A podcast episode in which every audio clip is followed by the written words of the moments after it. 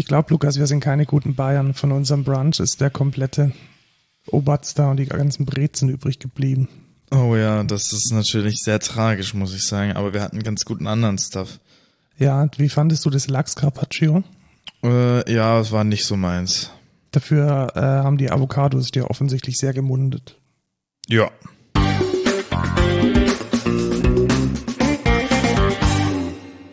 Hallo und willkommen zur 66. Zu welcher Folge, Lukas? 66. Ah, okay. Folge Code Culture Podcast. Du übersteuerst ein bisschen. Was? Ja. Ich doch nicht. Äh, ich drehe dich mal leise, währenddessen kannst du ja mal Ja. begrüßen. Äh, soll ich nochmal machen? Nee, ich soll einfach sagen, wir nehmen heute auf am 3. Oktober und ich bin der Lukas. Und ich bin der Markus und ich habe gerade den Lukas leise gedreht. Wir sind beide Softwareentwickler bei der Accentra und wir erzählen einmal die Woche, was in der Tech-Bubble so passiert. Und in einem Thema der Woche widmen wir uns einem Thema, welches Entwickler besonders spannend finden oder besonders interessant. Wollen wir dann gleich anfangen, weil wir haben, glaube ich, echt viele News dieses Mal. Ich weiß gar nicht, wo die alle hergekommen sind. Irgendwie so Sommerloch vorbei. Ähm, Feedback und Rückblick. Ich habe wieder ein Clubkonzert organisiert. Mhm. Das ist ja eigentlich so ein Hobby von mir und lustigerweise ist ja dieser Podcast nur entstanden, weil ich das jetzt gut zwei Jahre lang nicht tun konnte. Und weil du mega Lust drauf hattest. Auf dem Podcast schon. Ja, genau. Aber ich habe auch Lust, äh, Clubkonzerte zu organisieren. Äh, was ist das jetzt? Das ist ein Konzert mit der Black Metal Band Dornenreich am 2.4.2022 im Zentral in Stuttgart. Da könnt ihr alle kommen und ich hoffe echt, dass äh, es ein Ausverkauf wird. Also mit Corona-Bedingungen können da nur 200 Leute in den Club rein. Ja, das kriegen wir hin. Ja, und ich, ich hoffe wirklich, dass es so langsam mal mit den Impfungen vorangeht und die Kultur wieder starten kann. Also was wir jetzt hier haben bei dem Konzert ist sogar Dornreich ist eine österreichische Black Metal Band und die spielen jetzt einfach zwei Tourneen in einer. Also sowohl die Release-Show für das Album, das letztes Jahr rauskam und 25-jähriges Jubiläum von einem anderen Album. Also es hat sich einiges angestaut und ich denke, das sollte jetzt mit einem guten Besuch wieder quittiert werden. Also Leute, das muss jetzt nicht dieses Konzert sein, aber ganz generell fahrt doch mal wieder eure Rezeption auf das Level von vor Corona, damit es der Kunst- und Kulturbranche wieder ein bisschen besser geht und da Normalität einkehren kann. Warst du ne, nach Corona schon wieder auf Konzerten? Nee, noch nicht auf Konzerten, aber ich würde gerne. Aber ich, ich habe auch Karten für 20, äh, 2022 tatsächlich. Ja, also ich hoffe, dass 2022 alles wieder normal ist. Gerade ist es noch so ein bisschen ja unter unter wechselnden und unsicheren Bedingungen, weil halt diese ganzen Konzerte auch ein bisschen Vorlaufzeit brauchen. Also das siehst jetzt ja hier.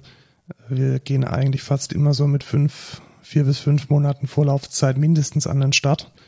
Und die, ja, die, diese Zeit muss man sich jetzt einfach geben und nehmen und dann aber auch ordentlich Tickets kaufen, sodass die Sache wieder starten kann. Und da auch kauft die Tickets einfach früh, weil das bringt wieder Geld ins System und mit den Tickets, die dann verkauft sind, können dann weitere Planungen stattfinden.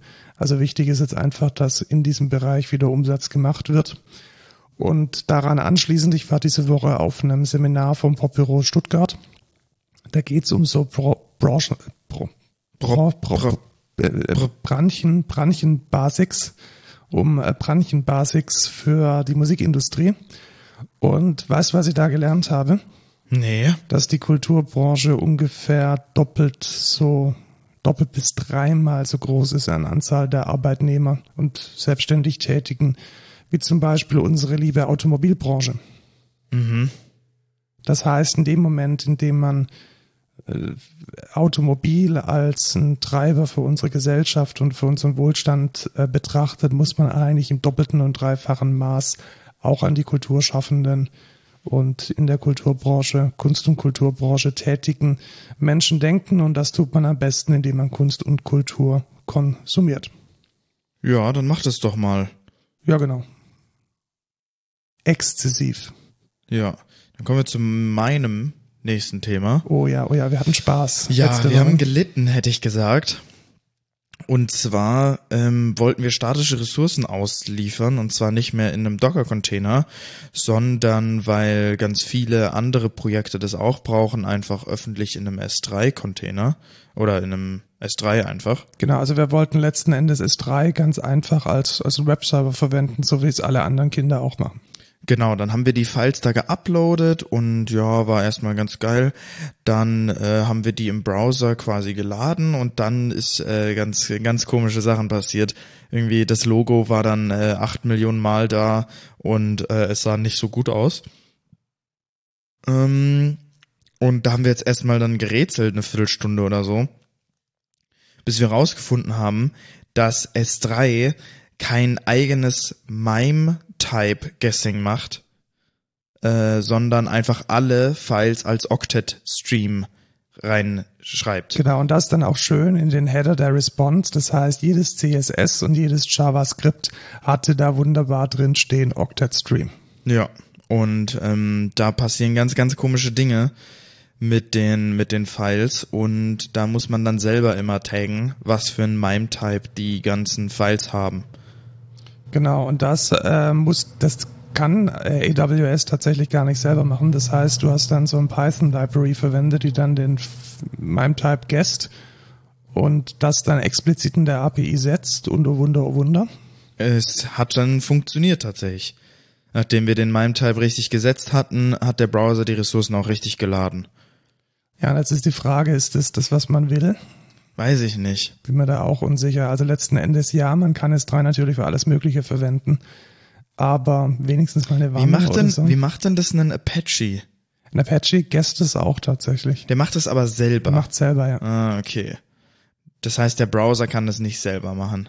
Nee, der Browser checkt nicht wirklich. Also kommt, es hat mich ehrlich gesagt auch gewundert, dass wenn der Browser eine, offensichtlich eine URL auflöst, die mit .css endet und die als .css-Datei als CSS in einem HTML gelinkt ist, warum er dann trotzdem meint, wenn der Genau. genau. Time ein Octet-Stream ist, hey, das ist irgendwie was ganz komisches, ich mache mit dem mal nix.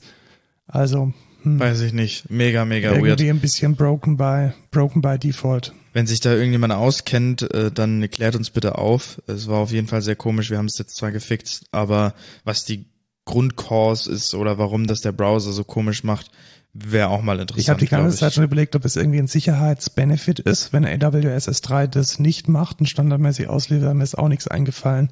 Vielleicht ist es tatsächlich so, dass man halt nicht im Default möchte, dass eine Datei, die .css endet, dass da im Header dann CSS drin steht, weil, was weiß ich, Eingriff in die bewusste Entscheidung des Entwicklers, irgendwie sowas. Aber Naja. fand ich sehr, sehr, ähm, ja, anstrengend. Ja, anstrengend auf trifft's. jeden Fall. Ja. Ja, siehst du hier in meinem Zimmer ein Roland RD88 E-Piano, das ich letzte Woche bestellt habe? Nee. Nee, ist dann irgendwie doch nicht da. Jetzt hast du dich schon so in den Himmel gelobt. Jetzt habe ich schon so in den Himmel gelobt und jetzt ist es dann doch nicht angekommen. Und so wie es ausschaut, gibt's auch keines in München im Lager. Das bedeutet, ich bin jetzt voll gefangen in dem Chipmangel. Eieiei. Ja, also alles, was irgendwie nicht Apple heißt, hat ja gerade unglaubliche Probleme an Chips zu kommen. Da kommen nachher auch noch ein paar News. Und ich gehöre jetzt offensichtlich dazu. Ja, das ist natürlich mies. Dann musst du jetzt aber dich ganz doll beschweren bei dem Laden, ne? Ja, also ich habe Ihnen jetzt gesagt, äh, 14 Tage gebe ich Ihnen jetzt mal das Ding zu besorgen und dann drehe ich Hey, und was ist mit der, mit dieser Display-Unit? Display Unit. Du meintest doch, du darfst die mitnehmen und dann Ja, tauschen sie die aus. Richtig, aber die Frage ist, ob ich das möchte. Also äh, die, du meinst die Demo-Unit, also Ja, die, die, die, im Laden steht. ja. Ja, könnte ich machen, aber ganz ehrlich, da habe ich keinen Bock drauf. Okay, Also- warum nicht? Ich habe hier ein funktionierendes E-Piano rumstehen, dann habe ich ja zwei rumstehen. Verkaufe ich dann das alte oder nicht? Kann ich dann auf Nummer sicher gehen? Wann kommt das neue?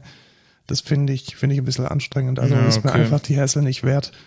Da warte ich dann lieber und drehe dann, was weiß ich, im Ernstfall in 14 Tagen vom Kauf zurück, was dann allerdings natürlich bedeutet, dass ich dann nicht mehr in der Liste weit vorne stehe, sondern dass ich dann wieder warten muss, bis der Wurms lieferbar ist und auf Lager ist. Ja. Und das macht es dann wahrscheinlich noch mal ein paar Monate länger.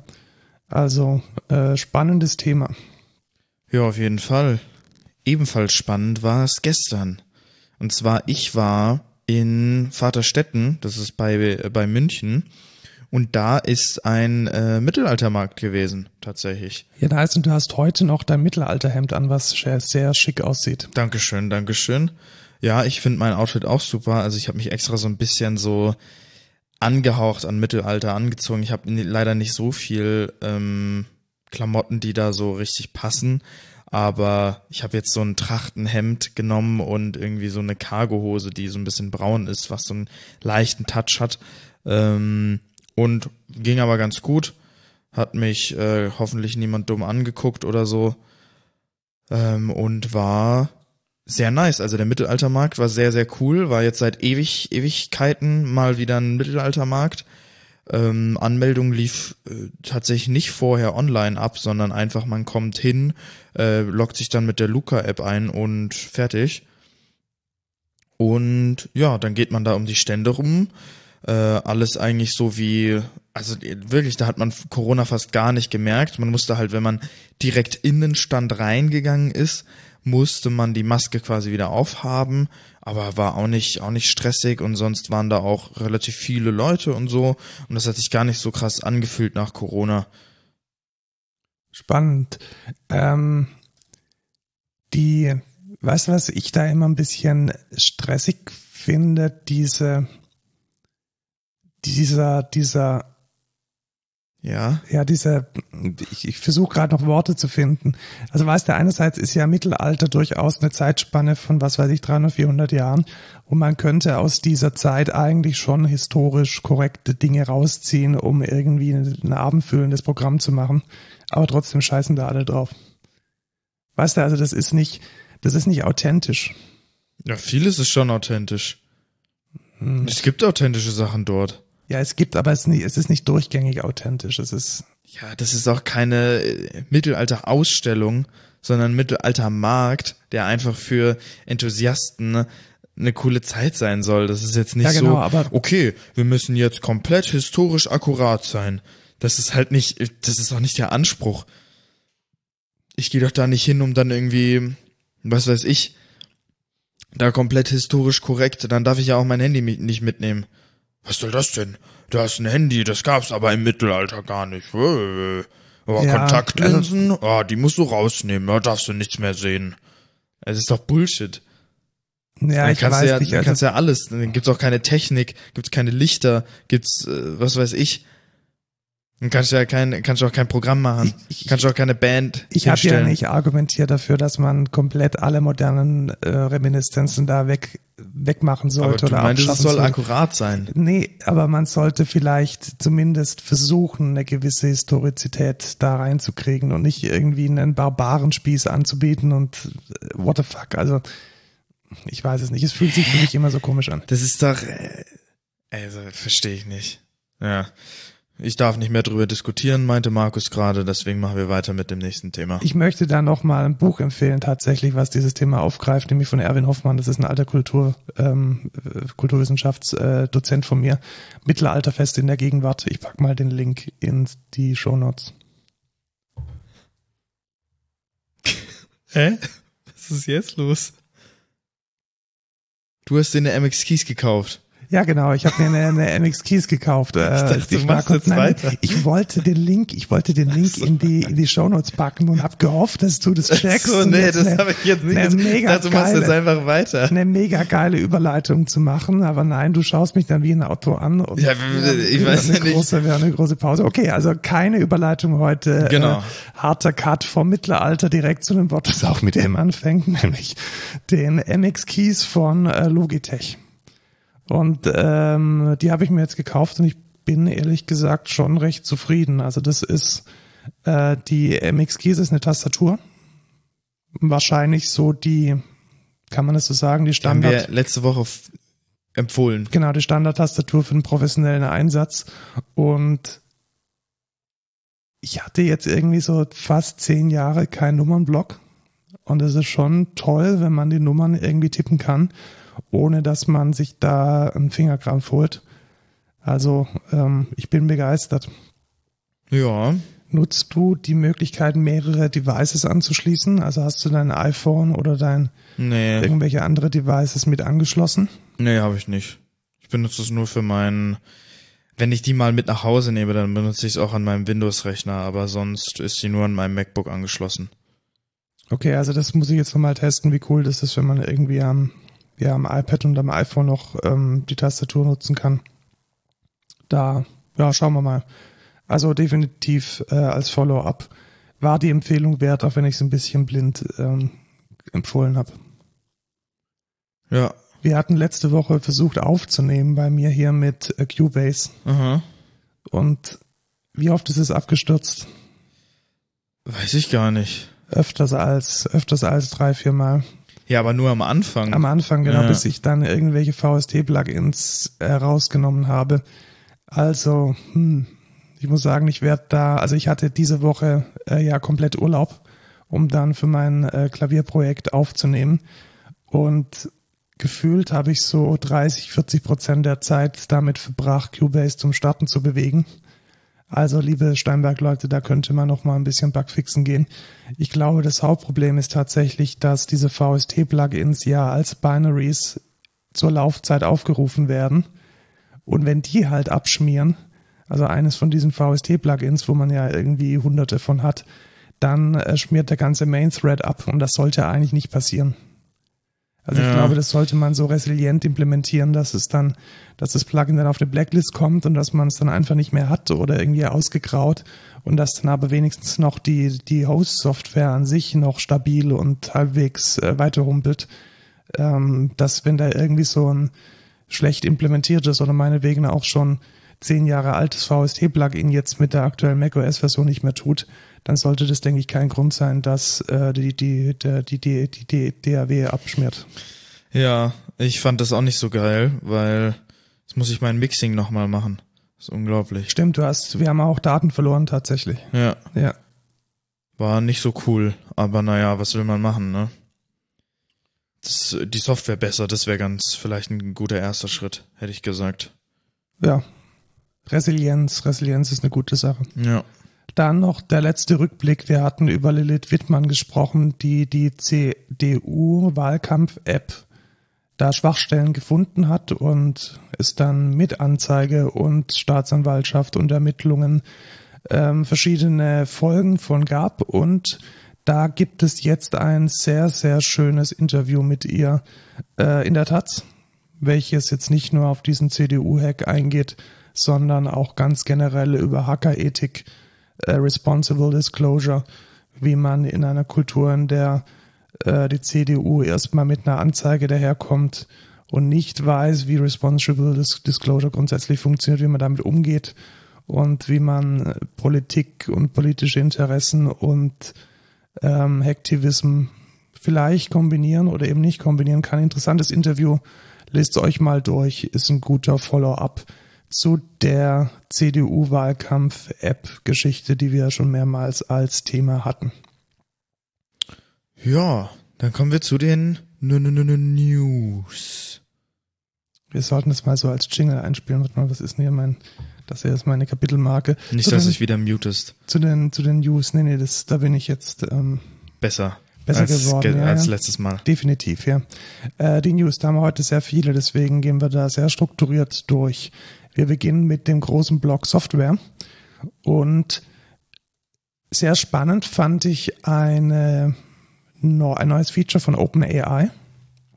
Mhm. OpenAI ist so eine, ja, ist, ist es Open Source oder nicht? Ich weiß es nicht. Ich glaube, es ist so halb kommerziell. Die haben auf Basis von GPT-3, also von ähm, dem Model, welches ganz viele Dinge tun kann, ein, einen Algorithmus oder einen ML vorgestellt, eine KI vorgestellt, die ähm, Zusammenfassungen von Büchern machen kann. Okay. Und ähm, ich muss echt sagen, das hat richtig gut funktioniert. Also wirklich richtig, richtig gut. Ich habe es äh, selbst mal ein bisschen getestet. Das kann man da so testen auf der Seite. Und es gibt auch ein paar Demos, wie zum Beispiel Alice in, Alice in Wonderland zusammengefasst wurde. Und man stellt sich jetzt vielleicht vor, ja gut, die nehmen dann halt irgendwie die, die Anfänge von irgendwelchen Sätzen oder schauen in die Kapitel oder versuchen da irgendwie so eine, was weiß ich, auf drei Seiten das zusammenzubrechen und immer nur so einzelne Teile. Nein, das ist echt eine sehr, sehr comprehensive Geschichte, die alle Details richtig hat und das irgendwie mit 136 Worten von irgendwelchen größeren literarischen äh, Werken. Also finde ich eine super Sache und ich würde mir tatsächlich wünschen, dass sowas vielleicht auch ähm, bei großen ähm, Newsbeiträgen in Zeitungen oder Online-Publikationen verfügbar ist. Oh ja, das wäre cool. Weil oft geht's mir einfach so, ich möchte bisschen mehr lesen als die Überschrift. Der Teasertext ist meistens genau das, was der Name sagt, nämlich ein Anreißer oder ein Teaser, dass man eben weiterliest und oft will ich einfach nur die, die Quintessenz von so einem Artikel raus. Also wenn das mal äh, produktiv wird, würde mich echt freuen. Und deswegen finde ich das eigentlich eine sehr spannende Entwicklung und freue mich da schon auf die, auf äh, das Production Level, was dann ähm, was dann ähm, hoffentlich funktioniert. Ähm, OpenAI hat dann allerdings noch gesagt, dass sie kein Bestreben haben, dieses Modell öffentlich verfügbar oder Open Source zu machen.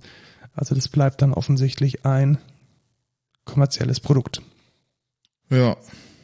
Was okay ist. Also es muss nicht jede ja. Software Open Source sein.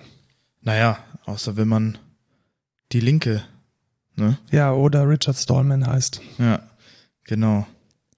Wie zufrieden bist du denn mit deinem Kalender auf dem iPhone und auf macOS? Überhaupt nicht, da könnte ich auch ranten drüber.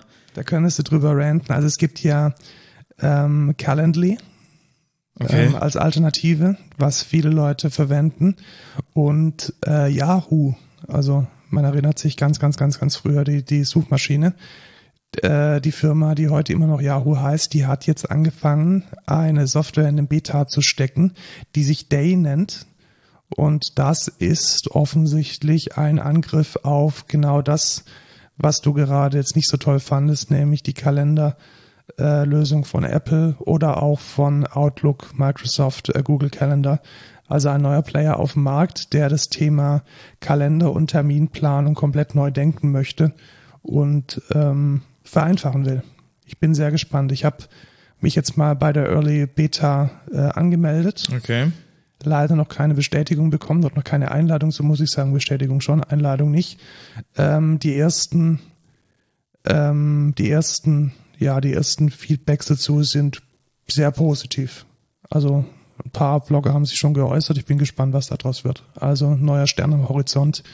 Neben den großen alther eingebrachten gibt es bald eine neue Kalender-App namens Day. Day.co, Link ist in den Shownotes. Ja, ich find's interessant auf jeden Fall. Ich hoffe, da kann man mal so eine Innovation machen wie Hey, ne? Ja, genau, tatsächlich. Ja, genau. Also ich, ich du inzwischen glaube ich auch, oder wir sind beide großer Fan von Hey. Mhm. Diese, es ist nicht viel anders als bei einem normalen Mail-Client, aber halt die richtigen Dinge sind anders und besser. Ja.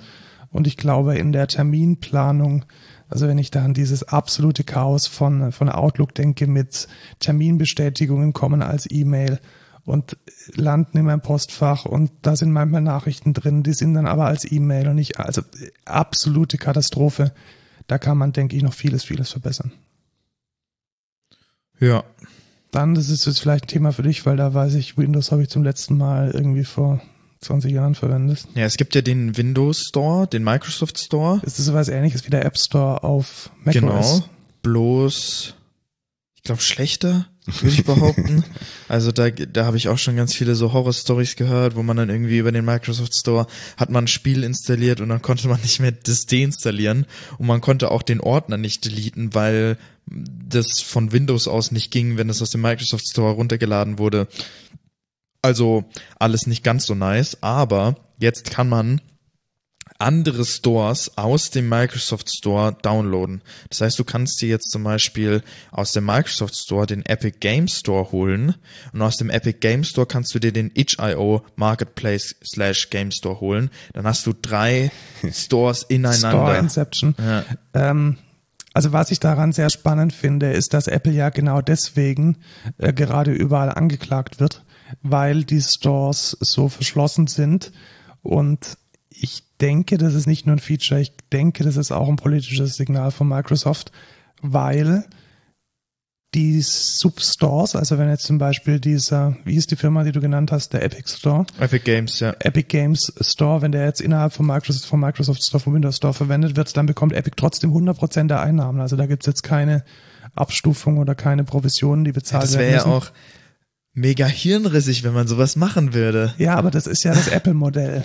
Ja, ja, genau. genau. Und ich glaube, das ist ein definitiver Front gegen äh, die inzwischen schon, glaube ich, Konsens und publikfähige Meinung, dass Apple da deutlich über die Stränge schlägt. Und dass es auch anders geht, macht Microsoft jetzt an dieser Stelle vor. Klar, ich meine irgendwie so, der Windows Store ist kein Ding, das müssen wir jetzt halt auch nochmal sagen. Also im Gegensatz zu den Umsätzen, die jetzt der iOS Store äh, verursacht oder der App Store von Apple ver, äh, verursacht, sind es Peanuts. Aber trotzdem, dass es geht und dass man es machen kann, finde ich ein sehr, sehr, sehr schönes Signal. Und ich hoffe, das äh, ist jetzt auch ein Signal für diejenigen, die entscheiden im Apple Case, wie es da weitergeht, äh, das mal als ein kleines Argument hinzubekommen, dass man nicht immer nur Monopole auf den Plattformen braucht und haben möchte. Ja. Dann in der Einleitung hatten wir es schon, äh, der Chipmangel. Was ist denn da eigentlich passiert? Also das vielleicht nochmal kurz zusammengefasst. Äh, Computerchips werden hauptsächlich aus seltenen Erden hergestellt und seltene Erden sind einfach, wie der Name schon sagt, selten. Und was jetzt passiert ist, ist, dass ähm, die Chips ausgehen. Warum gehen die aus? Das hat vielleicht jetzt gar nicht mal so ein ja, die Ressourcen an sich sind knapp, das ist der eine Punkt. Aber was einfach passiert ist, dass in der Corona-Krise sowohl die Produktion runtergefahren wurde von den Chips, als auch äh, lange Lieferverträge von den Chip-Herstellern und dann eben in der Kette auch zu den Ressourcenlieferanten gekündigt wurden. Das heißt, in, in Reaktionen auf die Krise wurde, wurden laufende Verträge reduziert und das hatte dann zur Folge, dass diese ganze Industrie praktisch runtergefahren wurde. Und jetzt geht's nach Corona wieder weiter und ja, die, die Lieferkette kommt einfach nicht schnell genug auf Trab und es fehlt an Chips. Und leider ist es so, dass vor allem die Branchen, die jetzt wenig mit Chips, also die weit weg sind von den Chips, wie zum Beispiel der Automobilbranche, das überhaupt nicht auf dem Schirm hatte und da überhaupt keinen Plan hatte, wie man darauf reagieren muss. Und da passieren jetzt viele Dinge. Und die aktuelle News ist, dass Opel komplett in Deutschland dicht machen muss. Das heißt, das Werk in Eisenach wird bis Ende des Jahres, also muss man sich vorstellen, es sind jetzt noch ja locker mal zweieinhalb, drei Monate, ist keine Produktion. Das heißt, das Werk steht still, die Leute sind auf Kurzarbeit, sitzen zu Hause, weil man die Chips nicht in die Autos bauen kann weil es es hier einfach nicht gibt. Und das schaut bei anderen OEMs nicht anders aus. Also ich zitiere jetzt auch noch aus den Medien. Das muss man immer als NDA nochmal dazu sagen. Wir haben NDAs, deswegen zitieren wir ja nur die Medien. Die, ähm, die anderen OEMs, die machen das genauso, dass sie teilweise die Autos auf Halte produzieren, in der Hoffnung, dass man dann nachdem die Autos vom Band gelaufen sind, die Mikroprozessoren und Chips dann einbauen kann. Also alles keine schöne Sache. Da hat ja einiges im Risikomanagement offensichtlich nicht sehr gut funktioniert. Ja. Schwierig. Ich weiß auch nicht, was es da für eine Lösung gibt. Einfach abwarten und gucken oder wie? Ja, ich glaube, man muss sich als als eine Industrie, die sich so ein bisschen fernab von dieser Technologie fühlt. Also das ist, denke ich, der Fall bei also ein Auto ist ja primär nicht ein Computer, muss man einfach so sagen. Vielleicht. Ja, nicht bei Tesla, aber. Ja, bei Tesla nicht, aber bei einem anderen oder auch was weiß ich, ein Staubsauger oder ein Roland. Bleiben wir bei, bei meinem, bei meinem, bei meinem E-Piano. Ein E-Piano ist ja per se jetzt erstmal nicht ein Computer. Das heißt, es ist eine Industrie, die sich jetzt nicht so sehr darum kümmert, dass die, äh, dass die Lieferkette im Bereich der der Chips, dass die besonders stabil und mit gutem Risiko, ab, mit ja, gutem Risikomanagement ja. abgesichert ist. Weißt du, die, die denken, hey, egal, unsere Tastatur muss toll sein und wir müssen auf die nächste Musikmesse genau, gehen. Und irgendwie, dass man, die Verarbeitung muss äh, super sein, das muss gut aussehen und so. Ja, genau, und ja, die, die Klänge müssen gut sein. Ich glaube, da ist einfach nicht die Attention da, dass man äh, mit dieser offensichtlich seltenen Ressource der Chips, dass man mit denen gut managen muss und dass man da gute, solide Verträge und Lieferketten braucht. Und ich glaube, so jemand wie Apple, der halt da mega von abhängig ist, die haben das halt mega auf dem Schirm. Ja. Die wissen halt, wir bestehen zu, zu, zu ganz vielen Prozent aus diesen seltenen Erden, ja, dann müssen wir halt schauen, dass da die Lieferkette passt. Und aber so ein, so ein Musikhersteller oder ein Rasenmäherhersteller oder irgendwas anderes, die werden das nicht auf dem Schirm haben. Ja, denke ich auch. Da ist der, der, der, der, die, die Identifizierung nicht da. Ja, die, die Attention ist, glaube ich, Ja. nicht da, so diese, ja. Aber wir wissen jetzt natürlich, ist das auch eine Spekulation. Ja, genau, Vielleicht eine ja auch, Analyse, ist keine. vielleicht haben sie sich auch drum gekümmert und es geht trotzdem nicht oder weiß ich nicht. Ja, dann haben sie sich falsch drum gekümmert, das wäre dann auch Ja. die, das Ergebnis zählt. Also, ja, finde ich ein bisschen schade, weil ähm, man sieht immer mehr, das Auto, das, genauso wie das Musikinstrument wird zum Computer. Und da muss man, glaube ich, ein bisschen einen Paradigmen-Shift hinkriegen. Man muss aber vorsichtig sein, das ist der Slogan von äh, Volkswagen, ne? Das Auto. Echt? Ja, ja. Volkswagen. Das Auto. Nicht das Automobil? Nee, oh, Und das das, Auto. Auto. Ja. Ich bin mir relativ sicher, dass das Okay. deren Slogan ist. Okay, ja, Ja. Werbung. Kommen wir zum Thema Security. Puh, auch wieder eine längere, schwierige Geschichte. Ja, Ähm, kleckern sich alle nicht mit Ruhm bekleckern hier, ne? sich alle nicht mit Ruhm. Also, was ist passiert? Also letzten Endes gibt es drei Sicherheitslücken in iOS, die ein Sicherheitsforscher herausgefunden hat. Und er hat diese Sicherheitslücken nach dem Prinzip des Responsible Disclosures, das hatten wir vorhin bei der CDU schon mal, an Apple gemeldet rechtzeitig. Mhm. Und was ist passiert? Nichts. Nichts. Und das Problem ist, diese Sicherheitslücke ist leider, leider keine kleine, weil es ist eine Sicherheitslücke nachgewiesen, mit der man aus der App Sandbox rauskommt. Eieiei. Das ist natürlich schwierig. Genau. Und zwar kommt man auf Analytics.d, ähm, der zum Beispiel auch deine medizinischen Informationen und deine Health-Informationen beinhaltet. Und so kann man mit der App, die man dann über den App Store publizieren kann, an diese sensiblen Daten ran. Und Apple hat's halt weder respektiert noch gefixt. Und deswegen hat jetzt dieser Sicherheitsforscher die Sicherheitslücken gemäß dem Prinzip des Responsible Disclosures nach Ablauf einer Frist veröffentlicht. Und ja, jetzt sind unsere aller iPhones halt offen und es gibt diese publizierte Sicherheitslücken, es sind drei Stück in der Zahl und Apple tut letzten Endes nichts. Ja. Finde ich ehrlich gesagt ein bisschen Unverantwortlich. Ja, vor allem, weil Apple ja jetzt eigentlich immer in jeder Kino betont, wie Sicherheits, ähm, wie, wie, wie wichtig das Thema Sicherheit und Privatheit ihnen ist. Es werden ja auch ganz viele Features vorgestellt, die die Privatheit sicherstellen sollen und die die Sicherheit betonen und verbessern. Und dann ist es halt evident, dass irgendwie alle Apps rein theoretisch meine medizinischen Daten auf dem iPhone abgreifen können. Und Apple macht an dieser Stelle nichts. Und das ist nicht zum ersten Mal passiert. Und ähm, also ich glaube, so dieser, dieser Trust, den man vielleicht noch vor ein paar Jahren in Apple gesetzt hatte, der blättert so langsam ein bisschen ab mit solchen Geschichten. Und es wurde jetzt ja auch in den Medien äh, fast schon überanalysiert und zu Recht auch. Ja. Also da muss, glaube ich, generell das Thema Responsible Disclosure auch bei Apple einen, einen höheren Stellenwert äh, bekommen. Es ist jetzt nicht so, dass die da irgendwie jeden Tag 300 Sicherheitslücken gemeldet bekommen und da nicht mehr Herr werden. Also so glaube ich das nicht. Da kommen vielleicht am Tag ein oder zwei ernsthafte Themen rein und die kann man doch wirklich gescheit abarbeiten und einplanen. Also das verstehe ich nicht, Ja. warum eine Firma, denen eine Sicherheit offensichtlich so wichtig ist, warum die das nicht auf dem Schirm haben. Das verstehe ich auch nicht. Aber man weiß ja immer nicht, was, was dann in der Firma wirklich passiert, ne?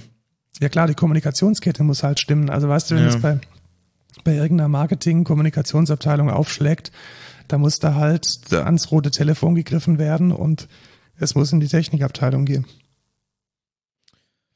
Ja, wo der digitale Prozess wahrscheinlich auch nicht so gut funktioniert hat, Und wo man auch das rote Telefon gebraucht hat, um Ja. App wieder zurückzuziehen.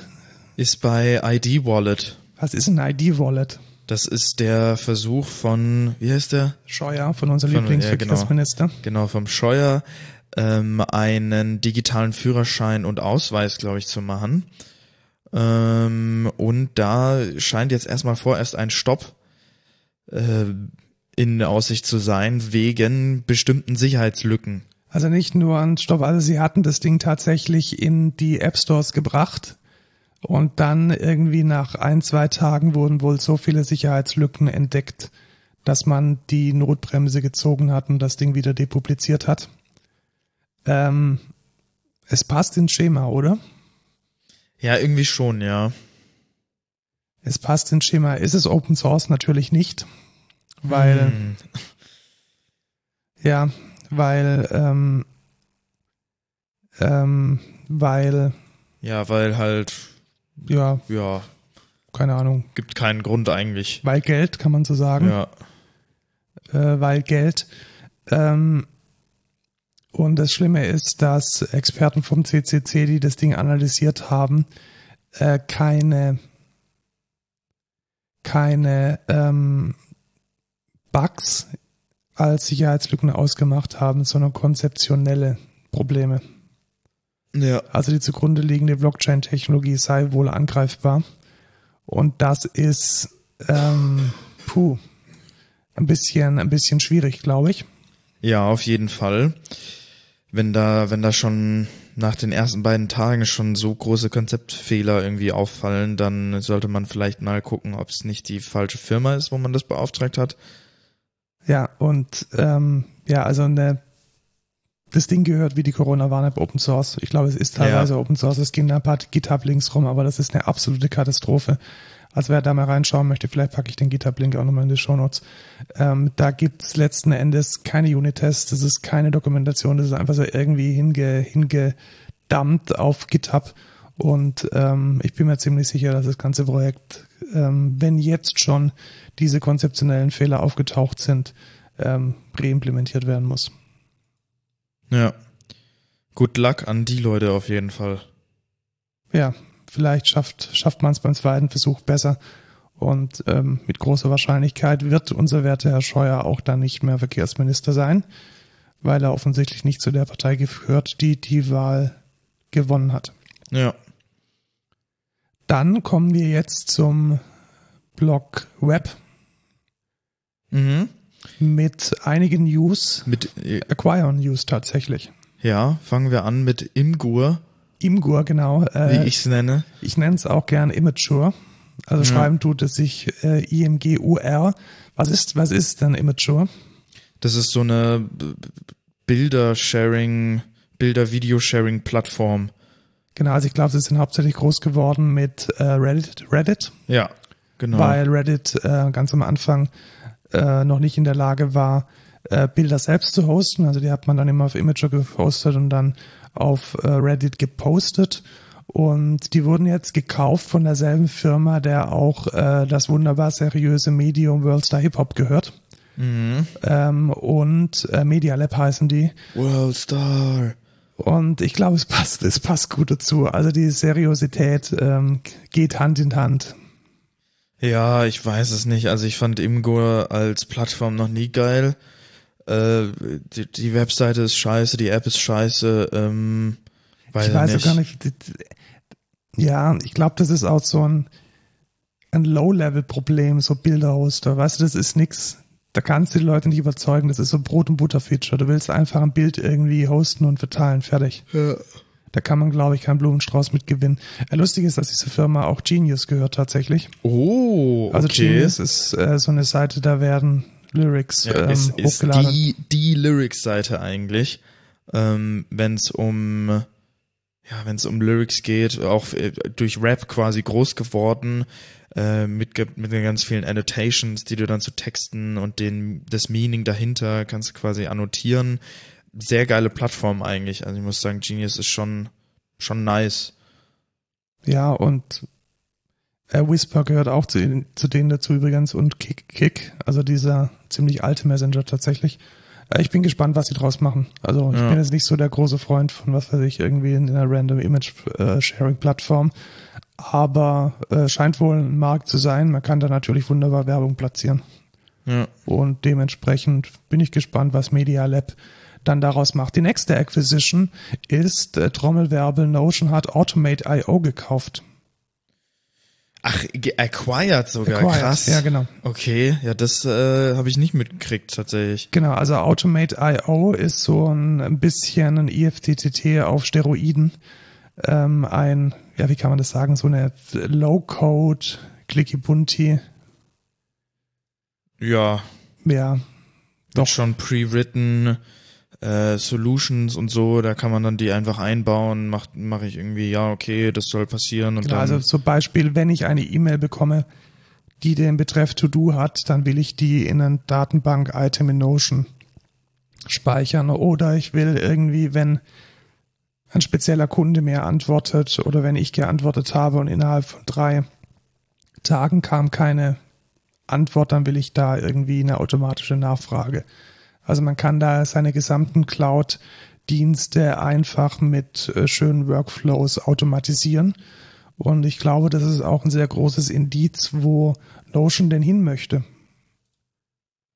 ja, Also ich glaube, die wollen vielleicht ein bisschen weg oder wollen den Markt erweitern. Sie sind jetzt gerade eher so ein Wiki-System. Ich bin übrigens sehr froh, dass sie nicht ins, ins Chatten reingerutscht sind. Also sie sagen ja wohl ganz bewusst, äh, Chatten gehört nicht zu unserem Scope. Ja wäre auch mega dumm. Das wäre mega. Also da, der Ja. Markt ist hier abgegrast. Und äh, mit Automate.io sind wir da jetzt, glaube ich, in einem Bereich, der relativ sinnvoll ist und der auch gut funktionieren kann. Ja, denke ich auch. Das äh, fände ich eigentlich ganz cool, was man dann alles machen könnte. Ich muss mich da mal auch nochmal mit der API beschäftigen in der Freizeit. Ja, also die API ist nach wie vor nicht besonders gut, vor allem weil es halt keine gescheiten Triggers gibt. Ähm, Ja, ja, das verändert sich vielleicht noch. Vielleicht ist dann Automate.io auch die richtige, die richtige Schnittstelle, ja, dass man dann gar nicht sagt, ich gehe irgendwie auf meine native, auf meine Notion API, sondern ich habe halt irgendwelche Komponenten, die ich direkt in Automate.io mache. Es wird dann sowieso hoffentlich und so denke ich doch eine einzige Plattform. ja. Und eine weitere Plattform ist äh, das Netflix Mobile Gaming Plattform. Hast du davon schon gehört? Nee, tatsächlich nicht. Die haben ja gestartet in, ähm, in Polen äh, und wollen jetzt erweitern nach Spain und Italy. Ich kann mir das irgendwie, weiß ich nicht. Also Netflix hat einfach eine, ja, eine Plattform, die ähnlich wie äh, schau so viele Filme wie du möchtest, äh, spiel so viele Games wie du möchtest. Aber am. Handy, also mobile. Ne? Ist das Mobile? Ja, ja, das ist tatsächlich krass, mobile. das, ist mobile only. Und wie funktioniert das? Das kann nur auf Android funktionieren, weil bei, bei iOS ist das ja nicht möglich, die Plattform in der Plattform. Ach krass, und da gibt's zwei Games irgendwie für den Test. Stranger Things 1984 und Stranger Things 3. Aha, das sind dann Netflix interne Games oder was? Ja, wahrscheinlich irgendwelche lizenzierte, lizenzierte Geschichten, die dann ähm, innerhalb der Netflix-App auf Android offensichtlich dann laufen. Ja, Mega und die strange. sind die sind schon mit in der Netflix Membership. Die sind damit drin, genau. Ja. Weiß ich nicht. Finde ich Ist das ein weird. Ding? Finde ich weird. Naja, wenn ich jetzt dran denke, was in meiner Amazon Prime Membership, was da alles drin ist. Ja. Aber ich weiß es nicht, ob das, ob das so das Ding ist. Irgendwie, dann gehe ich in Netflix und spiele da irgendwelche Games oder so, weiß ich nicht. Aber wahrscheinlich müssen sie dann halt nichts abdrücken an Apple, ne? Weil Membership kaufen ist ja nicht, ist ja extern quasi. Ja, die Frage, ja gut, ich meine, wie heißt dieses Ding Roblox? Das, das sind ja auch Games in Games. Ja. Also ich könnte mir schon vorstellen, dass man irgendwie um die App Store Guidelines außen rumkommt. Ja, ob das jetzt so ein mega Ding ist, also Ja, ich weiß es auch nicht. Finde ich irgendwie, keine Ahnung, finde ich einfach weird. Ich weiß auch nicht, warum sie in die Richtung gehen wollen überhaupt. Naja, wird naja, sich also zeigen. Same-Day-Delivery wie Amazon können sie nicht anbieten. Irgendwas muss man ja machen. ja, stimmt. Äh, auch etwas gemacht hat äh, YouTube. Und zwar gibt es ja einen russischen Sender namens Russia Today. Und das ist Ach, ein, dafür steht das. Genau, das ist ein äh, Staatssender, der sehr kremlnah äh, berichtet. Und dieser Kanal hatte einen deutschen Ableger namens RT Deutsch, der maßgeblich auf YouTube publiziert hat, also dort äh, Genau. Videos publizierte. Und der wurde jetzt von YouTube selbst ähm, gesperrt. Ja, wegen Wegen Fake Fal- News. Genau, Falschinformationen, Desinformation zu Covid-19. Und ja, es ist da jetzt so ein kleiner politischer, ähm, politisches Techtelmechtel losgegangen, das ich sehr spannend finde. Nämlich jetzt fängt die russische Regierung an, also die russische Regierung ähm, spricht von Zensur.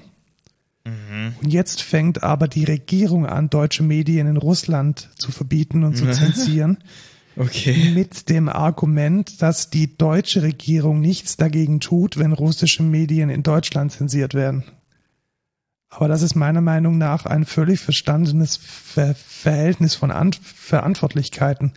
Also was hat denn bitte eine deutsche Regierung damit zu tun, wenn ein privates US-Unternehmen auf seiner eigenen Plattform Dinge sperrt oder verbietet Ja. oder nicht mehr Das zugänglich ist ja macht? Bullshit. Also irgendwie funktioniert da die Argumentation nicht. Ähm, finden wir es gut? Ich finde es gut, muss ich ganz ehrlich sagen. Weil Ja, finde ich auch.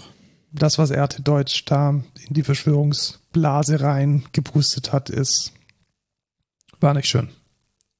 Ja. Ich habe noch was, was nicht schön ist. Oh, was hast du denn noch? Ich bin ja ein großer Fan vom Chaos Communication Congress. Das ist der jährliche Kongress des äh, Chaos Communication Clubs. Ähm, der hat ganz, ganz früher, noch vor meiner Zeit, in Berlin stattgefunden. Dann wurde das zu klein. Dann ging es weiter ins äh, Kongresszentrum Hamburg, ins CCH. Und äh, da war ich viele, viele Male tatsächlich. Also schon so viele Male, dass ich jetzt ernsthaft zählen müsste und versuchen müsste, mir irgendwie ähm, aufzuschreiben, wie oft ich dort war. Und dann war es in Leipzig, da war ich einmal. Und es ist immer ein wunderschönes Event. Fußnote, wenn man Tickets kriegt, weil die 10.000, 13.000 Tickets sind in 0, nix äh, verkauft.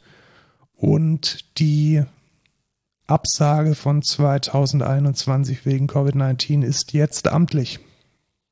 Schade. Das heißt, wir haben jetzt zum zweiten Mal in Folge keinen äh, Chaos Communication Congress, was ich sehr schade finde, weil es immer ein, ja, also zum einen natürlich die, ähm, die Events, die vor Ort stattfinden und die Informationen, die man da mitnimmt. Andererseits war es auch immer zwischen Weihnachten und Neujahr. Da ist, da passiert medial nicht viel und die Medien haben dann deswegen immer sehr viel über diesen Kongress und die dort gefundenen politischen und sicherheitstechnischen Themen berichtet. Und das jetzt zum zweiten Mal in Folge ausfallen zu lassen, ist halt auch schade bezüglich des Media Coverage. Also wann hat man denn schon mal die Möglichkeit, irgendwie ein Feature in der Tagesschau zu kriegen, irgendwie der, der, die Headline von Spiegel Online zu sein? Ja. Das ist halt jetzt auch zum zweiten Mal in Folge. Und da gibt's auch kein, kein Online-Äquivalent oder Doch, so? aber sind wir mal ehrlich. Ja, ist schon nochmal was anderes. Also- ja. Weißt, kannst, kannst ja auch alte Vorträge auf YouTube anschauen. Das hat, das ist, das ist nicht das Echte. ja, Also es lebt halt auch ganz viel damit davon, dass man halt Menschen kennenlernt und Menschen trifft, die man Ja, schon lange nicht gesehen. Networking, bastelt, lötet, ähm, Musik, Kulturveranstaltungen besucht, gemeinsam irgendwas macht. Also es ist schon ein Community-Event und das ist es halt online gar nicht. ja, kann ich verstehen. Schwierig. Ja, aber vielleicht dann nächstes Jahr und vielleicht kriegen wir dann sogar eine Presseakkreditierung und dann gehen wir beide da mal hin und ähm, Das cool. Ja. podcasten direkt vom CCC. Ich war da nämlich noch nie. Er lohnt sich wirklich, also sehr zu empfehlen. Ja, Was ich da immer sehr spannend finde, ist, das ist, glaube ich, das Event, in dem richtig, richtig viele Leute sind, aber alle ruhig und still und leise sind. das sind halt Informatiker, ne? Ja, und das ist so unglaublich angenehm, weißt du, das ist so, so absolute, wenn du so im Fußballstadion bist und alles irgendwie schreit, so eine absolute Sensory Overload und das ist da halt gar nicht. Also da können irgendwie Ja, komplette Gegenteil. genau, tausende Menschen in so einem Saal sitzen und man kann sich in ganz normaler Gesprächslautstärke unterhalten, ohne dass, dass man anfangen muss zu schreien. Aber gelacht wird viel. Hm, ich weiß nicht. Oder? Also ich glaube, selbst bei einem Mario Bart äh, Comedy-Auftritt wird mehr Was? gelacht, ja. Nein. Obwohl der überhaupt nicht lustig Nee, ist. nee, ja. nee, nee, nee, nee, nee, nee, nee. Wenn hier, wie, wie heißt der eine, der immer die, die geilsten äh, Präsentationen macht? Mit diesem Xerox-Drucker und der Bahn und Ja, da wird gelacht. also da ja, wird schon viel gelacht. Also Ja. das ist schon, das ist ja auch lustig. Ja, und äh, Nico Semsrott tritt natürlich fast ah, immer ja, auf. guck, und da wird ja viel gelacht. Ja, aber es wird auch depressiv ähm, zugeschaut. Ja, Ja. das auf jeden Fall. Ähm, genau, also ja, ja, Lage der Nation ist auch immer jedes Jahr dort äh, methodisch inkorrekt. Also es ist auch viele Podcaster haben dort ähm, ihren, ihren Standing und eigentlich eine ganz schöne Geschichte. Ja, Dann kommen wir jetzt zu einem größeren Block.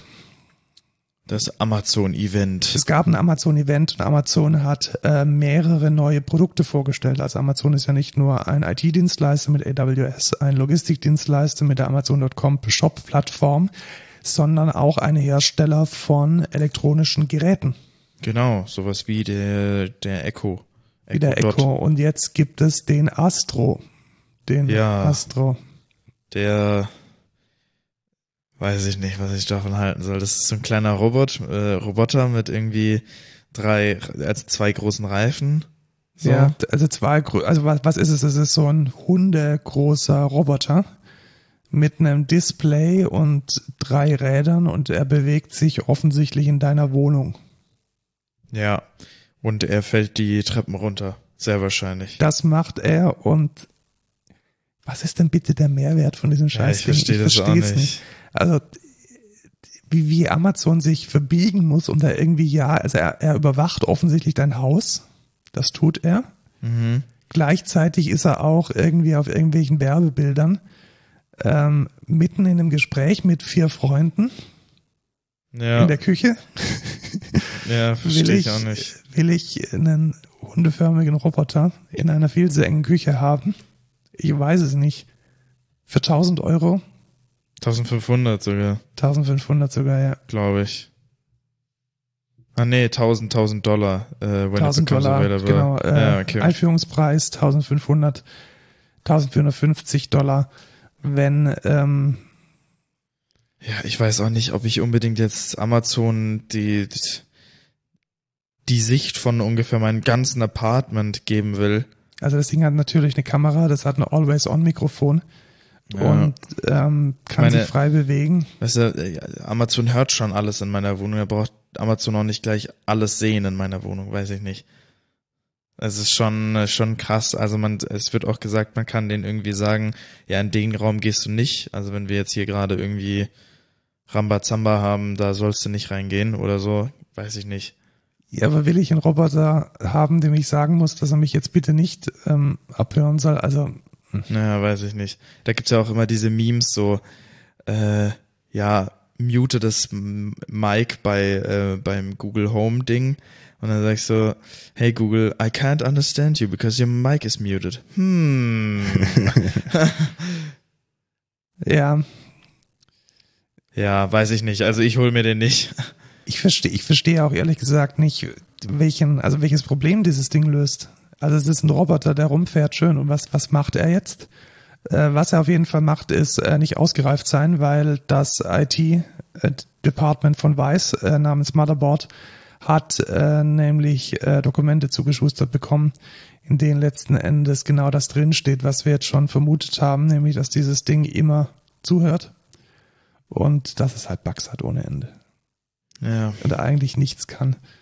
Und es eigentlich auch, ähm, Ich glaube, die haben einfach diesen Hund von Boston Dynamics gesehen, dachten sich, ey, das müssen wir auch machen. Wir müssen jetzt irgendwas, irgendeine billigere Variante, und dann machen wir halt so einen Scheiß vielleicht. ja, aber da, da verstehe ich wenigstens noch, dass dieser Hund ein Entertainment-Device ist. Also, dass, dass es so eine Art, ja, dass es eine Interaktion fördert mit dem Roboter. Aber das Ding, ich, ich habe bis heute nicht verstanden, was der Wert von dem Ding ist, außer dass ich irgendwie ein störendes Ding rumfahren habe in meiner Wohnung. Ich verstehe es nicht. Ja, verstehe ich auch nicht.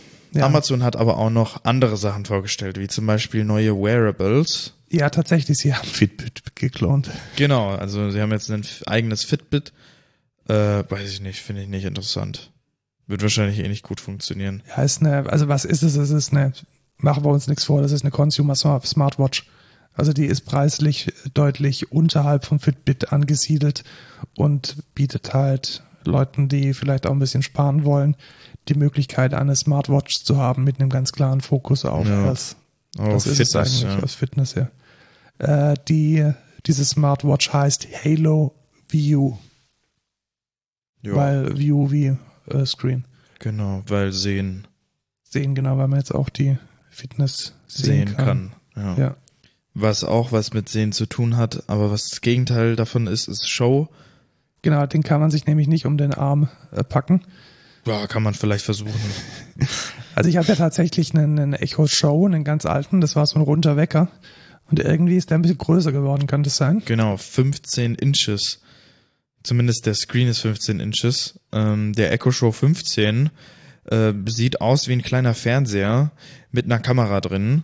Ähm, hängt man sich an die Wand und ja, dann hat man so ein Echo Show, wo man so ein Ja, bisschen glaube, drauf. aber da kann ich mir jetzt tatsächlich ein bisschen besser vorstellen, was da der Use Case ist. Das ist halt so eine digit so ein digitaler Kühlschrank mit Post-its. Ja, Also du hast irgendwie deinen Terminkalender drauf, du hast irgendwie vielleicht deinen News drauf, vielleicht noch das Wetter. Es ist so ein, so ein Dashboard, das halt in deiner Wohnung hängt. ja, finde ich ganz interessant. Weiß ich nicht, ob ich jetzt unbedingt Amazon dann auch noch die Kamera geben will hier für meinen Echo Show. Aber ja. Weiß ich nicht, hole ich mir auch nicht. Also mich interessiert es nicht. Also ich finde es tatsächlich, ich finde es schon ansprechend, muss ich sagen. Also wenn ich mir jetzt vorstelle, ich habe einfach so ein Dashboard, da laufen Dinge drüber, die ich gerne anschauen möchte. Ja, so als Panel finde ich das vielleicht ganz geil. So Smart Home Steuerung, da sehe ich das vielleicht eher. Aber ja, ich will eher auf HomeKit umstellen. Deswegen, ja. Ja, äh, Smart Home Steuerung geht halt nicht, weil ich glaube, der hat kein Touch. Ist, äh, Touch. was? Genau, er hat, er hat keinen Touch. Nee. Boah, ja, dann ist ja richtig schlecht. Nee, also dann hole ich mir das erst recht nicht. Dann finde ich es richtig schlecht. Also ich hätte jetzt gesagt, das wäre richtig geil, wenn es jetzt ein Touchscreen wäre. Weil dann hast du wirklich so einen, so einen Home-Panel für all dein Smart Home und Alexa-Stuff. Aber so, weiß ich nicht. Was, Also ich glaube, ich glaube für so ein, was bringt eigentlich die Kamera? Warum ist da eine Kamera drin? ja, dass du halt, ähm, was weiß ich, äh, Security Cam oder? Echo, Echo äh, Calls machen kannst mit deiner Mama oder so, wenn du davor stehst. Okay, und dann ist es immer auf Kopfhörer gemountet. Halte ich auch für unwahrscheinlich. Ja. Aber das ist ja nicht, das nimmt man ja nicht mit. Das ist ja an der Wand. Also was ich mir gut vorstellen könnte, ist, dass man da einfach, ähm, dass es, je nachdem wie einfach es ist, die, die, äh, die Dashboards zu wechseln, da kannst du ja auch Kunst anzeigen. Also das sieht, ist ja auch durchaus optisch eine, eine schöne Sache. Also ich, ich kann mir schon vorstellen, dass es, also das sehe ich auf jeden Fall, sagen wir es mal so, einen höheren Anwendungsfall oder einen besseren Anwendungsfall als für diesen peinlichen Roboter. Ja, das stimmt. Und jetzt siehst du den größten Anwendungsfall wahrscheinlich sogar.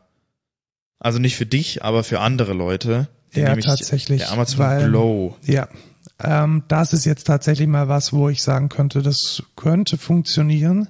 Und Muss ist auf jeden aber- Fall eine Innovation. Genau, muss man aber auch erklären, was es ist. Es ist ein Tablet ohne Tablet.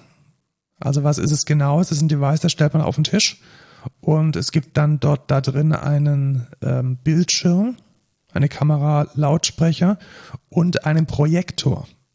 Und dieser Projektor projiziert dann auf den Tisch hauptsächlich, und das ist der primäre Anwendungsfall, Spiele und ja, Lernmaterial für Kinder.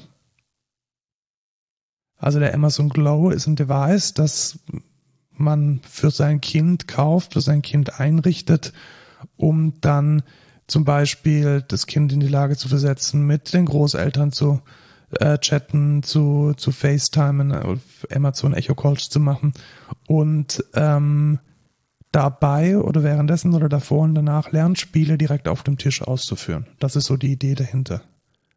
Also der steht so auf dem Tisch und projiziert dann irgendwelche Spiele auf den Tisch oder auch Lesematerial. Und ja, Ja, ist, wie du schon gesagt hast, es ist eine Innovation. Also sowas gibt's bisher noch nicht.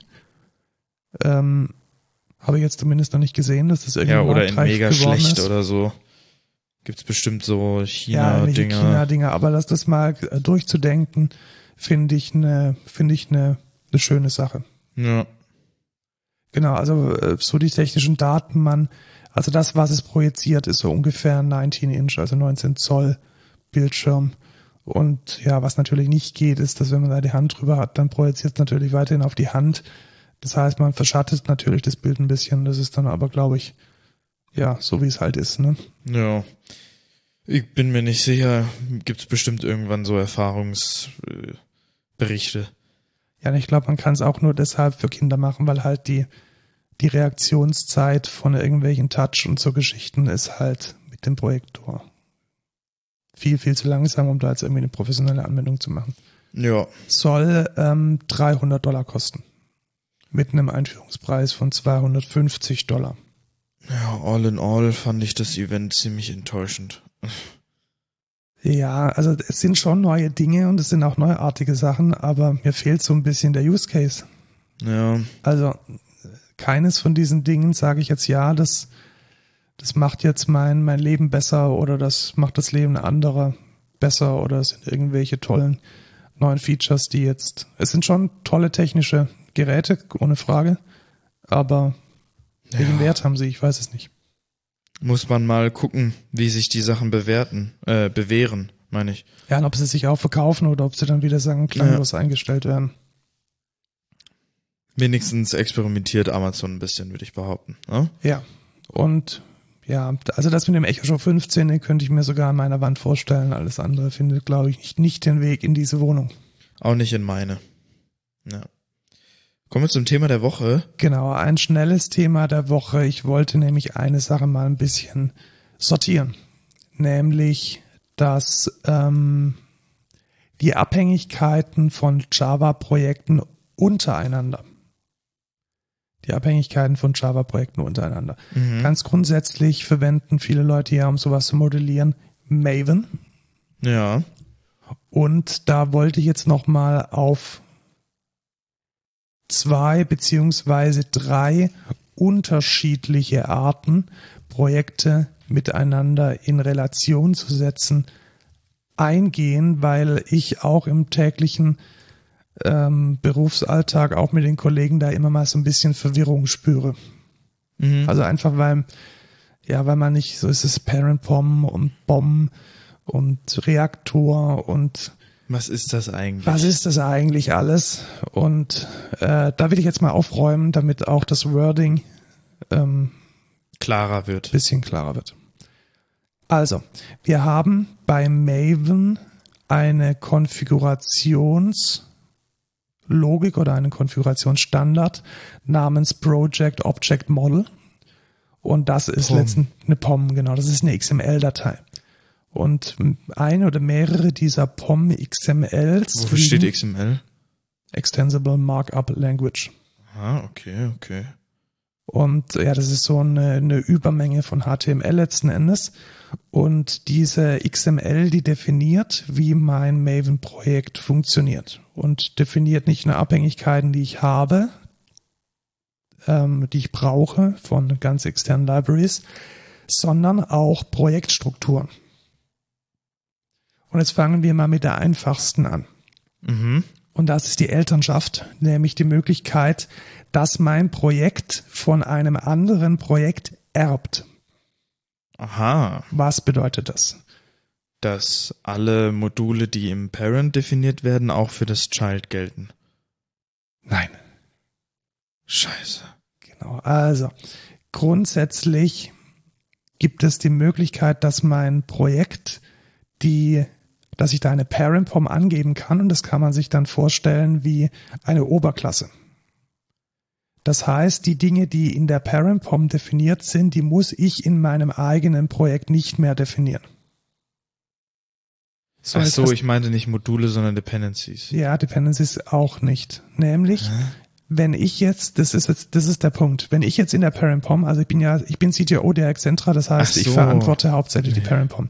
Wenn ich jetzt in der Parent POM eine Abhängigkeit reinpacke zu Apache Commons Lang 3 in einer ganz speziellen Version, Ja. hast du die dann automatisch als Abhängigkeit in deinen Projekten, welche meine Parent POM haben? Anscheinend ja nicht. Nee, nicht, genau. Nee, solange du man nicht. die nicht nochmal Du definiert. musst die nochmal definieren. Das einzige, den einzigen Vorteil, den du hast, ist, dass du, Versionsmanagement. genau, dass in der Parent POM die Version, ähm, dass die Version übernommen wird. Mhm. Das heißt, du hast nicht, und das würde ja überhaupt keinen Sinn machen. Also wenn ich jetzt als ähm, derjenige, der die Parent POM verantwortet, 50, 60 und so viel sind da drin, Abhängigkeiten definiere, dann willst du ja nicht in jeder Mini-Chart, die du baust, diese Abhängigkeiten mit drin haben. Ja, stimmt schon. Deswegen muss man die dann schon nochmal drunter definieren. Das heißt, was kann ich da definieren? Ich kann da definieren äh, Abhängigkeiten, und zwar nur in der Version, die werden nicht automatisch mit übernommen, zumindest nicht im Default. Ich kann Plugins definieren, auch von den Maven Plugins die Version, und das ist der Hauptanwendungsfall tatsächlich, dass ich zum Beispiel für die gesamte Excentra sagen kann, wir sind auf der Maven Version 3.6 oder 3.8 und wir sind auf der Java Version 11. Und die Plugins werden aber immer übernommen? Nein. Die musst du nochmal definieren. Ja, aber es gibt Plugins, die werden ja im Default Lifecycle ausgeführt. Ja, Und ich kann dann in der Parent Form diese Plugins konfigurieren. ja. Das heißt, die Plugins, die praktisch im Default Lifecycle Bild zum Beispiel aufgerufen werden, die nehmen dann ihre Konfiguration aus der Parent POM. Aber das heißt, ich muss in den unteren Modulen auch nochmal definieren, ich möchte dieses Plugin in diesem Lifecycle ausführen. Nur wenn du vom Default abweichen möchtest. Also es werden manche Plugins, die werden schon im Default an Lifecycle-Phasen gebunden. Okay, verstehe. Zum Ja. Beispiel komp kompilieren, also Maven Compile. Aber sowas wie äh, Wie, Formatter genau, Validate. okay, sehr gutes Beispiel, genau. Formatter Validate, das wäre jetzt ein, ein sehr gutes Beispiel. Das würde ich in der Parent POM erstmal als Abhängigkeit äh, definieren, als Plugin-Abhängigkeit Mhm. mit einer Version. Würde es dann konfigurieren, würde sagen wir ja, welche Regeln verwendest du denn bitte für das Formatieren von dem Source Code? Und ich würde es entweder auf dem Default, äh, auf der Default Lifecycle äh, Phase lassen oder ich würde äh, eine andere Phase dranhängen. Aber wenn jetzt das in der Parent POM drin ist, dass es in der Default Lifecycle Phase ausgeführt wird, Ja, dann wird es in den Child-Modulen auch ausgeführt? nee, Nee, das heißt, ich Nee, muss in den es dann noch mal Child-Modulen extra machen. nochmal extra Genau. definieren. nur als Plugin. In den Bildblock als Plugin nochmal mit Ah, okay, reinpacken. verstehe. Eieiei, da Weil muss es- man dann auch immer drauf achten. Genau, weil es Third Party ist, genau. Das Okay. geht nicht. Genauso auch der äh, der OWASP äh, Security Check. Also wenn du den, den, der ist konfiguriert in der Parent POM, da steht drin hier irgendwie, ja, mach mal hier größer 7 und so weiter und dieses und jenes und äh, diese Version bitte hernehmen. Aber wenn du ihn verwenden möchtest, dann musst du ihn explizit in Mhm, okay. deinen Bildblock nochmal als Plugin mit reinpacken. Verstehe. Also, wir sind praktisch über diese Parent POM in der Lage, gewisse Voreinstellungen zum Beispiel für ein Team oder für eine ganze Firma zu machen und ich kann diese Parent POMs auch beliebig in eine Hierarchie packen. Also ich könnte jetzt zum Beispiel für die Excentra eine company-weite Parent POM machen, in der die Dinge drinstehen, die company-weit sind und die einzel einzelnen Projektleiter könnten dann jeweils nochmal eine zwischen Parent POM machen, die dann von der Excentra Parent POM erbt, die dann aber nochmal projektspezifische ähm, Dependencies, Plugins und Properties definiert. Okay. So, jetzt kommt die große Preisfrage. Kennt die Parent POM ihre Kinder? Ich glaube nicht, nee. Nein, Weil das wird ja im Kind definiert, nicht im Parent. ganz genau. Das heißt, die Parent POM kennt nicht ihre Kinder. Mhm. Bin ich jetzt in der Lage, mit einer Parent POM zu sagen, bau mir bitte alle meine Kinder? Ah. Ah, uiuiui. Also man, das geht schon, oder nicht? Nee, geht nicht. Aber wenn ich jetzt sage, wenn ich jetzt sage, Maven, ach nee, dann bildet er auch nur die Parent, ne? Dann bildet er nur die Parent POM. Also wenn du in dem Parent-Projekt sagst, äh, Maven Clean Package, was ähm, eine Stufe vor Side kommt, also sozusagen fast alles macht, dann macht er nichts anderes als die POM syntaktisch überprüfen und er lädt keine Dependencies, er macht nichts, er macht bei äh, Deploy nur ein Install lokal in dein .m2 ähm, Cache und er schiebt es nochmal auf den Nexus oder auf ein Remote Repository. Wie macht denn das dann der Jenkins? Ja, genau. Da brauchen wir eine zweite, eine zweite Art von POMs. Das geht sonst nicht. Ach, und das ist dann der Reaktor-Pom. Das ist der Reactor oder der Aggregator. Ah, Verstehe, okay. Genau. Also mit der Parent POM können wir das nicht machen. Also wenn ich jetzt, ähm, wenn ich jetzt dann ein ganzes Projekt habe, das aus, was weiß ich, aus fünf Modulen besteht, dann bin ich nicht in der Lage, über die Parent POM diese fünf Module auf einen Schlag zu bauen. Mhm. Verstehe. Deswegen kommt jetzt die zweite POM ins Spiel, oder es ist dieselbe POM letzten Endes. Ich kann das auch mischen, wie ich möchte, aber das ist jetzt die zweite Strategie. Da würde ich dann sagen, ich bin eine Reaktor-POM oder eine Aggregation-POM. Und da habe ich einen Block namens Modules und da kann ich dann die Projekte explizit benennen. Das mache ich einfach über den Ordnernamen. Mhm. Und also eine minimalistische Reaktor-POM oder Aggregation-POM, die würde nur sagen, hey, IBIMS die POM, hier Group ID, Artifact ID Version und drunter Modules, Module 1, Module 2, Module 3, Module 4 und das sind alles Orten, in denen dann meine Projekte drin liegen, fertig. Ja. So, und jetzt habe ich genau das Problem gelöst, das ich gerade eben hatte. Nämlich mein Parent kennt nicht alle Kinder. Deswegen kann ich jetzt in der Aggregation POM sagen, Maven Clean Install oder Maven Clean Deploy und dann werden meine fünf Projekte gebaut. Mhm. Werden die fünf Projekte in der Reihenfolge gebaut, in der ich sie angegeben habe? Du fragst mich Sachen, ich glaube schon, oder nicht? Ich bin mir zu 90 Prozent sicher, dass er da nochmal eine Auflösung macht und die Projekte in der richtigen Reihenfolge baut. Was heißt richtige Reihenfolge? Also Das heißt von oben nach unten. Das bedeutet. wie ich sie definiert habe. Nee. Nee, äh, wie sie richt- alphabetisch. Nein. Hä? Wenn ich vier Module habe, Ja. und Modul Nummer zwei ist abhängig von Modul Nummer vier, dann würde er Modul vier zuerst bauen. Ach, so schlau ist er. Ja. Aha. Okay, Ja. krass. Weiß ich nicht, ob das so ist. Aber wenn du das Mu- sagst. Muss so sein, weil sonst würden ja die Snapshots gar nicht mehr in der richtigen Reihe. Ja, wobei er dann ja auch für die, nee, doch, ich, ich lehne mich mal aus dem Fenster und sage, das ist so. Ich hoffe, ich werde kor ich korrigiert, wenn ich da falsch liege. Aber ich bin da ziemlich sicher, weil äh, es braucht nämlich nochmal eine gewisse Zeit, bis das Kompilieren anfängt. Und ich glaube, diese Zeit geht genau dafür drauf, die Abhängigkeiten klar zu kriegen. Und der Algorithmus ist ja da. Also für die äh, Dependency-Auflösung innerhalb von einem Projekt muss es ja sowieso gemacht werden. ja. Gut, das ist jetzt eine Aggregation POM. Also- Genau. Kann ich die zwei Patterns kombinieren? Weiß ich nicht. Natürlich kann man das. Ah, okay, gut. Also man kann ähm, natürlich jetzt in jedem von diesen Submodulen eine Parent äh, angeben und ich wäre sogar in der Lage, die beiden Patterns in einer POM zu definieren. Also ich könnte zum Beispiel ein Projekt machen, das heißt myproject.parent und da ist eine Parent POM drin, also die POM ist eine Parent POM, das heißt, sie definiert sowohl Abhängigkeiten als auch einen Modulblock, in der dann die Kinder mit angegeben werden. Mhm. Und so kann ich praktisch diese beiden Patterns miteinander verbinden. Deswegen sollte man, glaube ich, auch nicht so sehr von Parent POM und und ähm, Reaktor POM reden, sondern eher vom Parent Pattern und vom Reaktor oder Aggregation Pattern. Und ja, irgendwelche Puritaner werden jetzt sagen, ja, man sollte die zwei Dinge immer sauber trennen und entweder ist was eine Parent POM oder eine Aggregation POM. Da würde ich ein bisschen Abstand von nehmen und sagen, nee, braucht man eigentlich nicht. Also kann man durchaus auch kombinieren und sinnvoll, je nachdem, wie man es im Projekt haben möchte, machen. Ja. So, jetzt kommt noch das dritte. Das dritte. Das dritte. So, und das ist jetzt dieses andere.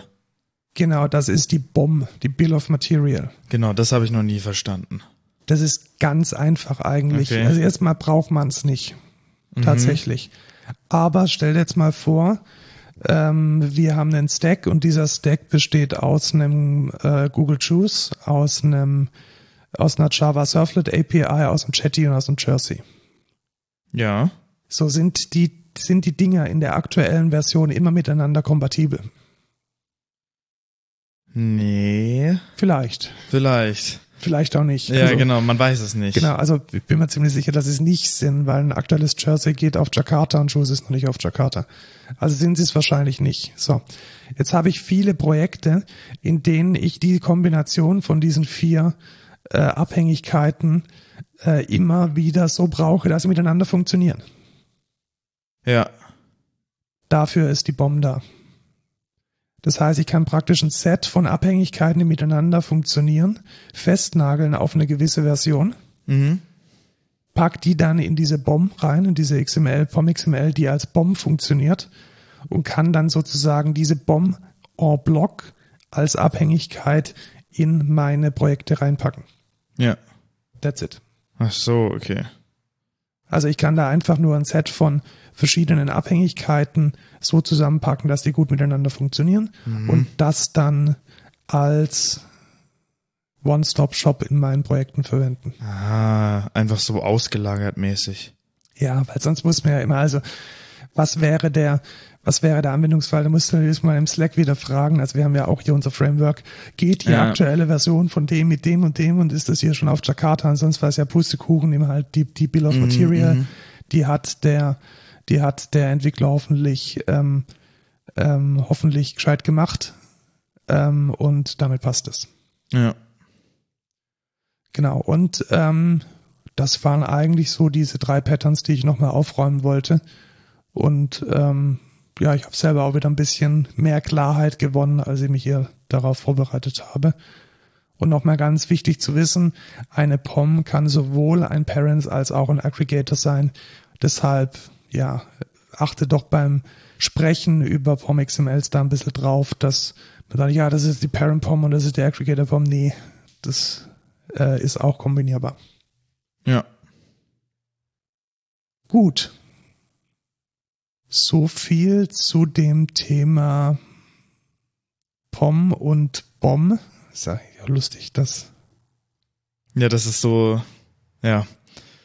Ja, ich, ich weiß nicht, ob die Namensgebung hier äh, die nächsten, äh, ob man da wirklich sich so viele Gedanken drüber gemacht hat, dass das gut wird. Äh, was allerdings sicherlich sehr gut ist, ist unser Code der Woche. Auf jeden Fall, den hast du nämlich ausgesucht. Ich weiß nicht, worum geht's denn da? Ja, da geht's um. Ich motiviere mal das Problem. Wenn du auf ein Konzert gehst, wo kaufst du dann deine Tickets? Äh, Ticketmaster. Und wenn du sie nicht bei Ticketmaster kaufst, kaufst, Eventim. genau. So. Und damit haben wir schon das quasi Monopol weltweit tatsächlich ähm, aufgedröselt. Es äh, CTS Eventim und die die Holding hinter Ticketmaster, denen gehört praktisch fast alles, was kultur- und sporttechnisch in Deutschland passiert. Stimmt. Also wirklich so richtig fett auch mit Anteilen an den Holdings, an den Stadien, Olympiastadion, alles, was da so dazugehört, äh, ist in den Hand von diesen Monopolisten. Und äh, wie viel Gebühren kostet denn so ein Ticketmaster-Ticket? Boah, das weiß ich nicht. Ziemlich viel. Also selbst wenn die dir nur eine PDF schicken, Mhm. verlangen die von dir eigentlich noch ähm, ja mehrere Euros an Print-at-Home-Gebühr. Also long story short, es ist eigentlich ein ziemlich altbackenes System, Mhm. welches nicht gut funktioniert. Und gibt es denn keine Ticketplattformen, die zum Beispiel völlig offen sind, die eine API anbieten, die eine coole User Story haben, die mit Apple Wallet funktionieren und die komplett digital sind mit einer Nee. guten Einlasslösung. Gibt's nicht. Das wäre jetzt mal so ein geiler Twist. Ja, du, nee, sagst du, gibt's nicht. nee, So, gibt's eigentlich ja. nicht. So, Und das, genau, deswegen, deswegen äh, stellen wir euch heute Eventim vor. das wäre auch gut. Nein, anscheinend ist es Tito. Ja, Tito tatsächlich. Also Tito ist, ich habe es gerade vorhin schon gesagt, ich bin, ich habe äh, wieder ein neues Clubkonzert organisiert und T.To ist mit weitem, weitem Abstand das Beste, was ich je gesehen habe an ähm, an äh, Ticketplattform und ich bin richtig froh, dass man da für wenig Geld sowohl für Veranstalter als auch für Besucher eine deutlich professionellere Lösung bekommt als bei Event im CTS Ticketmaster zusammen. Ähm, wenn ihr Kongresse organisiert, äh, Konzerte organisiert, dann äh, schaut doch mal, ob es vielleicht eine Alternative zu den Monopolisten gibt und man sich mit die Punkt.to mal auseinandersetzt. Ja. Und die machen das richtig gut. Also wirklich so mit, man kriegt Webhooks, wenn irgendjemand was, wenn irgendjemand was bestellt hat, dann kann man sich da sein Notion anbinden und sein Google Docs und es funktioniert einfach geil. Das Einzige, was es halt nicht kann, sind Zahlpläne und deswegen ist es so ein bisschen limitiert auf Veranstaltungen, die jetzt nicht davon abhängig sind, dass man einen Zahlplan hat. Hm, okay. Naja. T.to definitiv ein, äh, eine Empfehlung wert und ich habe damit schon locker irgendwie, ja, wahrscheinlich irgendwas zwischen 10.000 und 20.000 Tickets verkauft. Also oh, das Ding, echt cool an. das Ding funktioniert und ist rock solid. Und vor allem mit der Einlass ist mega unkompliziert. Also es ist halt ein schneller QR-Code-Scanner. Ja. Mhm. Das heißt, da stehen auf deinem iPhone, die Leute kommen vorbei mit ihrem mit ihrem äh, entweder ausgedruckt oder auf ihrem Handy und gescannt, bezahlt, alles cool. Ja. Leute kommen da rein. Okay. Dann der No-Code der Woche. Ja, ist auch du ausgesucht. ich auch, ich ausgesucht. Das ist heute wieder sehr, Einseitig. sehr Mar Markus dominierend. Ja. Ähm, was machst du denn, um äh, Bilder kleiner zu kriegen? Ja, in Photoshop öffnen und dann kleiner machen. Ja, ja genau. Äh, das finde ich immer ein bisschen anstrengend. Ist es auch. Ja, ähm, es gibt ein winziges Tool für macOS, welches jetzt in der Version 3 neu rausgekommen ist. Und das heißt Squash. Mhm. Und es macht genau das äh, mit einem Klick. Das heißt, so einfache Image-Operationen, die man immer mal wieder machen muss, weil man was weiß ich auf Twitter, auf Facebook für irgendeine Webseite irgendwas hochladen möchte, aus einem 10 Megabyte JPEG irgendwie ein 400 Kilobyte JPEG zu machen. Dafür ist ähm, Squash 3 genau das Richtige und ich habe schon die Version 2 sehr, sehr gerne benutzt und nutze jetzt auch gerne die Version 3. Es kam einiges an Features dazu. Also die Version 2 konnte ausschließlich äh, konnte ausschließlich die Bildgröße, also die Kompressionsrate erhöhen. Was man hiermit jetzt noch machen kann, ist äh, Resizing, also die Dimensions ändern, die Metadaten verändern, eine äh, Wasser, Wasserzeichen? Wasserzeichen mit reinpacken und so ein Re Rename-Pattern mit anzugeben. Oh, okay. Und das Ganze auch im Batch-Modus. Also wenn man jetzt irgendwie, was weiß ich, zehn Bilder auf Twitter hochladen möchte oder irgendwie seine WordPress, ähm, klassisches Beispiel, du lädst dir von Unsplash ein Bild runter, um deinen Blog-Eintrag zu visualisieren und das ist halt irgendwie 20 Megabyte groß, weil irgendwie mit drei Millionen Megapixeln aufgenommen und riesiges Ding und dann kannst du es damit einfach verkleinern. Und Ja. weißt du, was das Schöne ist? Ist Teil von Setup. Ah, sehr nice. Okay. Genau, also wenn man ein Setup hat für 9 Euro irgendwas im Monat, dann ist das schon mit inklusive. Ansonsten kostet es, soweit ich weiß, ähm, gar nicht mal so viel. Sieht man da jetzt nicht. Ähm, Download a Tribe, Purchase in Reback Store, äh, 30 Euro. Alles klar. Was ist da nicht teuer? 30 Euro? Für irgendwas resizen? Oh, alles klar, okay. Ja, dann sei froh, dass der Setup Ja, genau, hast. ich habe Setup, passt. Gut. Ähm, puh, das war jetzt eine sehr ähm, volle Folge. Auf jeden Fall. Ähm, in diesem Sinne, ähm, bleibt gesund und tschüss, Lukas. Ciao, Markus.